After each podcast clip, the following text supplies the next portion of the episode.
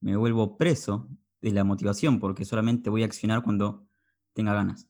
Cuando ganas no esté, no hago nada. Bueno, bueno, bienvenidos, bienvenida una vez más a este podcast. Hoy estamos grabando y acá es la mañana, está lloviendo.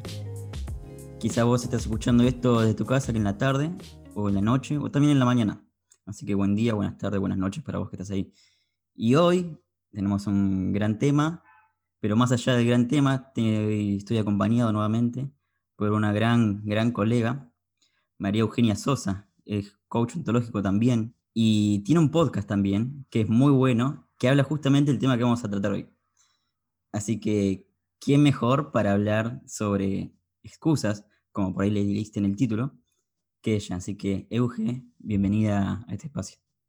Hola Robert, gracias por la invitación. Un placer para mí estar acá.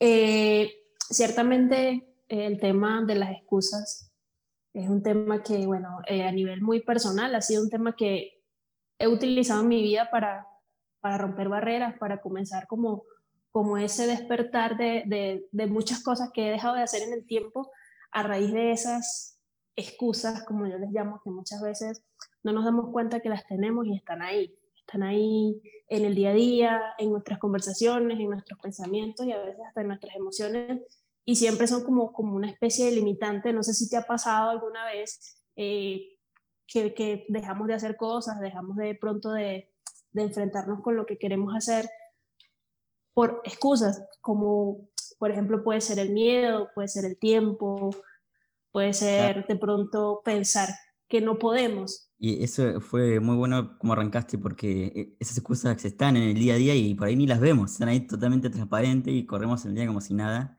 Y quizás después viene la pregunta, ¿y por qué no logro lo que quiero? ¿Y por qué me pasa esto y demás?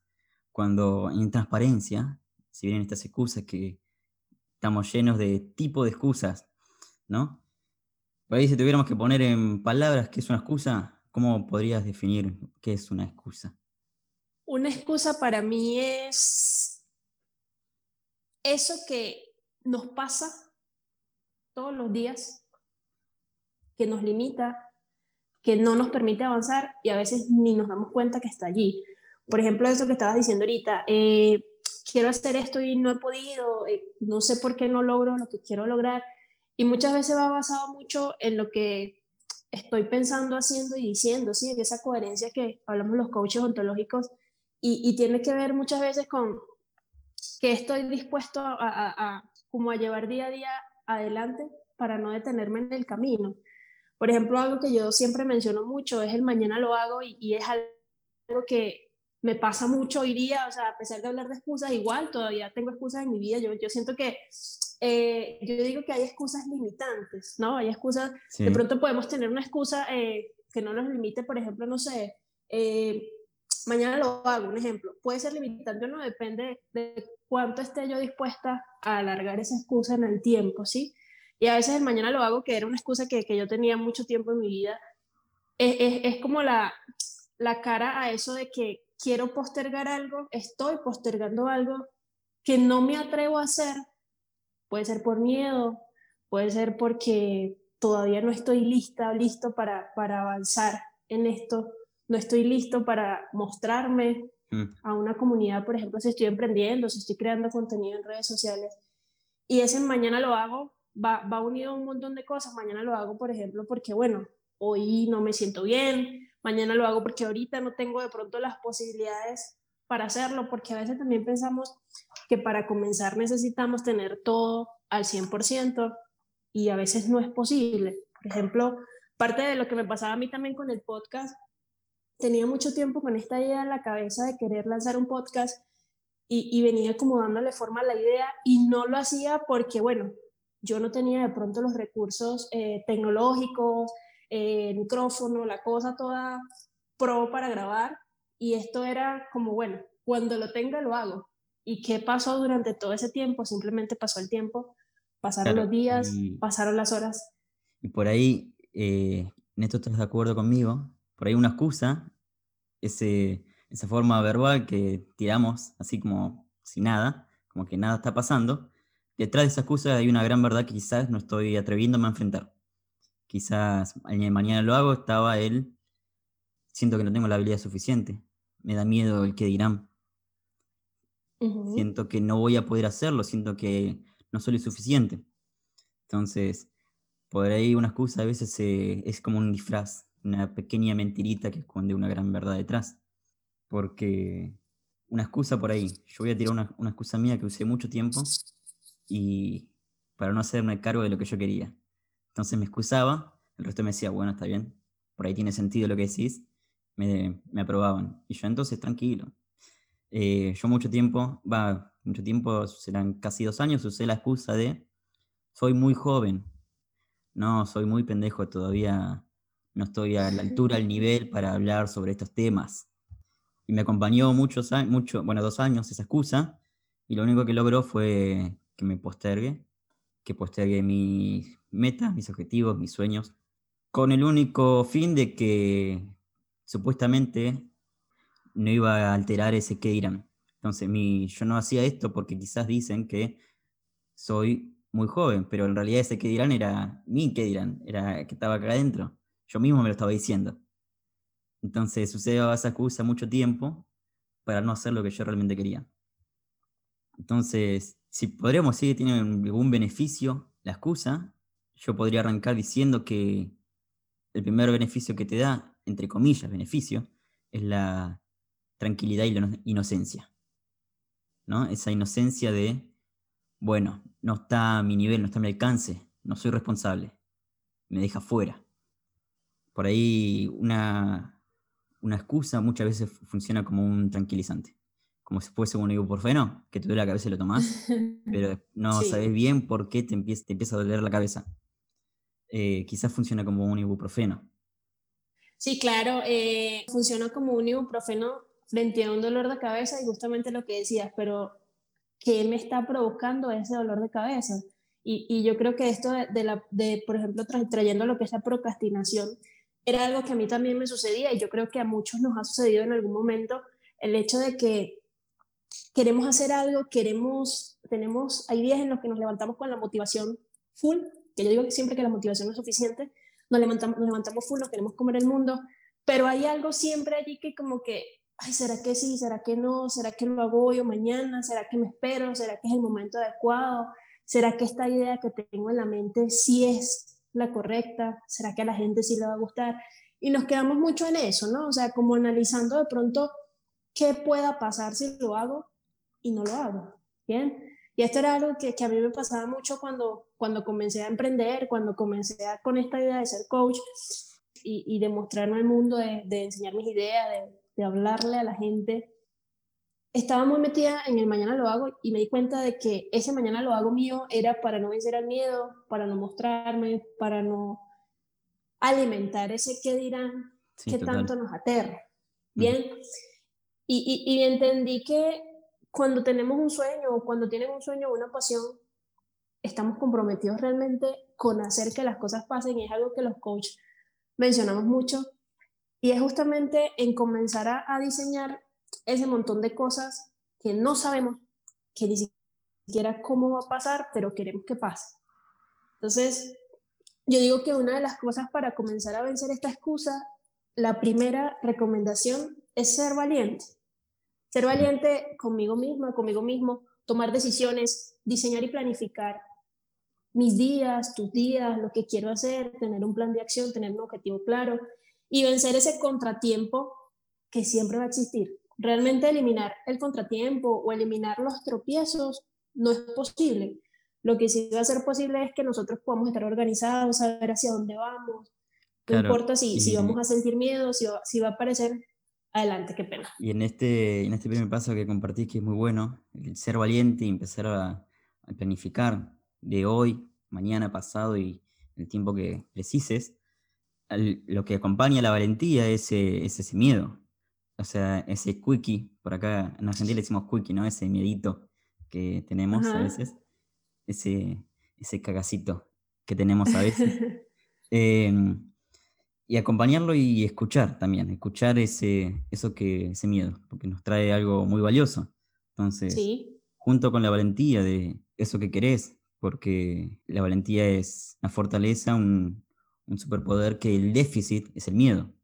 Sin miedo no conocerías la valentía.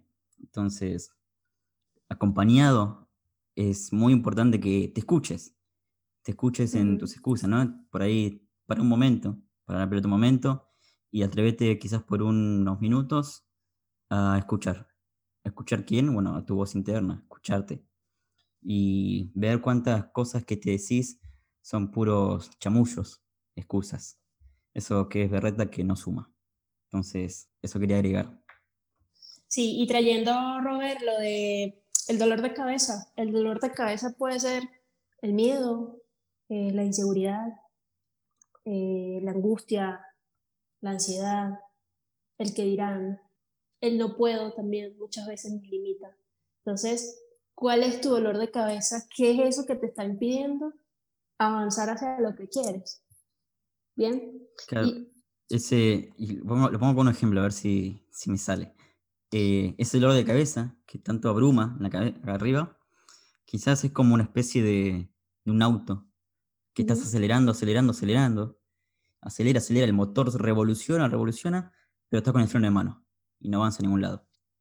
Entonces te empieza a doler, doler la cabeza de tanto pensar y como decías al inicio, de tanto pensar o tanta supuesta motivación, pero no acción.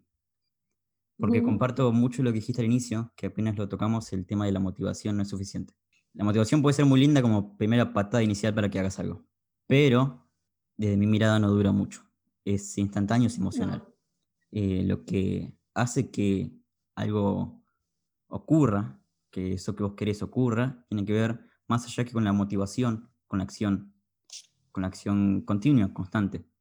Entonces, eso es otro ejercicio, ¿no? Para esquivar y eliminar excusas, esa acción masiva. Sí, y yo digo, Robert, que la motivación es una excusa, realmente la motivación es una excusa que nos hace comenzar. A veces eh, tenemos esa necesidad de hacer algo y vamos y nos motivamos, no sé, con un audio, con un libro, con una frase, no significa que esté mal, realmente pues cada uno eh, busca su fuente de motivación según como, como mejor se sienta, pero siempre es la excusa que necesitamos para decir, voy a comenzar un proyecto quiero hacer esto, necesito motivarme para comenzar. Bien, o es como la excusa que nos impulsa como que listo, dale, comienza. Hmm. Pero no es, como lo decías ahorita, no es suficiente para mantenernos, no es suficiente para, para lograr lo que queremos y no nos garantiza que vamos a llegar hasta el final. Realmente sin la acción nada pasa, todo se queda en el deseo, en, ese, en esa sensación de felicidad que sentimos cuando estamos motivados, pero eso no nos da el resultado final. Entonces, qué importante es combinar nuestra motivación con la acción. Sí, porque si, si no fuese el caso, ¿no? Si me llego, me llego por la motivación y solamente hago cuando estoy motivado, me vuelvo preso de la motivación porque solamente voy a accionar cuando tenga ganas. Cuando ganas no esté, no hago nada. Entonces voy a precisar constantemente algo que me motive, que me empuje, que me eleve mi energía de afuera diferentes sería si empezamos a autoempoderarnos, que ese es otro camino, que también es muy útil, muy lindo, muy rico para el crecimiento, para esto que estamos constantemente hablando.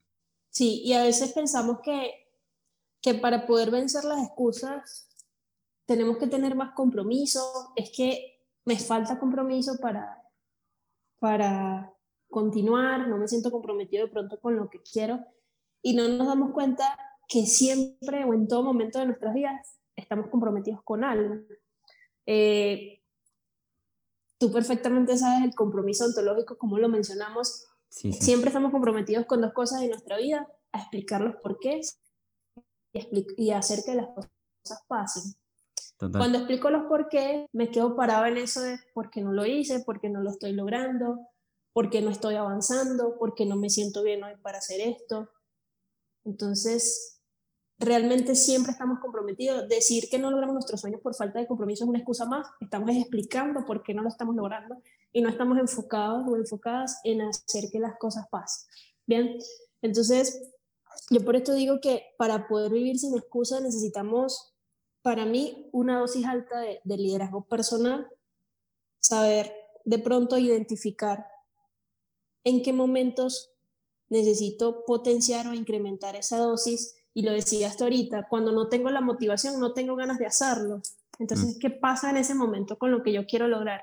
¿Lo coloco en pausa? No sé, lo, lo dejo para mañana porque hoy no tengo ganas. Entonces, ¿dónde está mi liderazgo personal? Realmente también lleva como, como una dosis de disciplina, de compromiso con hacer que las cosas pasen, tenga ganas o no. Sí, sí, sí. Y, y esto es muy bueno porque si nos ponemos a pensar en excusas y dar ejemplos de excusas, podemos estar cinco horas Sí. Lo que pueda llegar a durar eh, un podcast, una película, una serie y demás, hablando sobre excusas porque sobran, sobran las excusas. Que el dinero, que el tiempo, que el clima, que no sé qué, no sé cuánto, todo excusa que me tranquiliza por no haber logrado mi objetivo, mi meta. Lamento interrumpir pero este es el final de la primera parte de esta conversación. El siguiente podcast continuamos sobre esta misma charla. Gracias.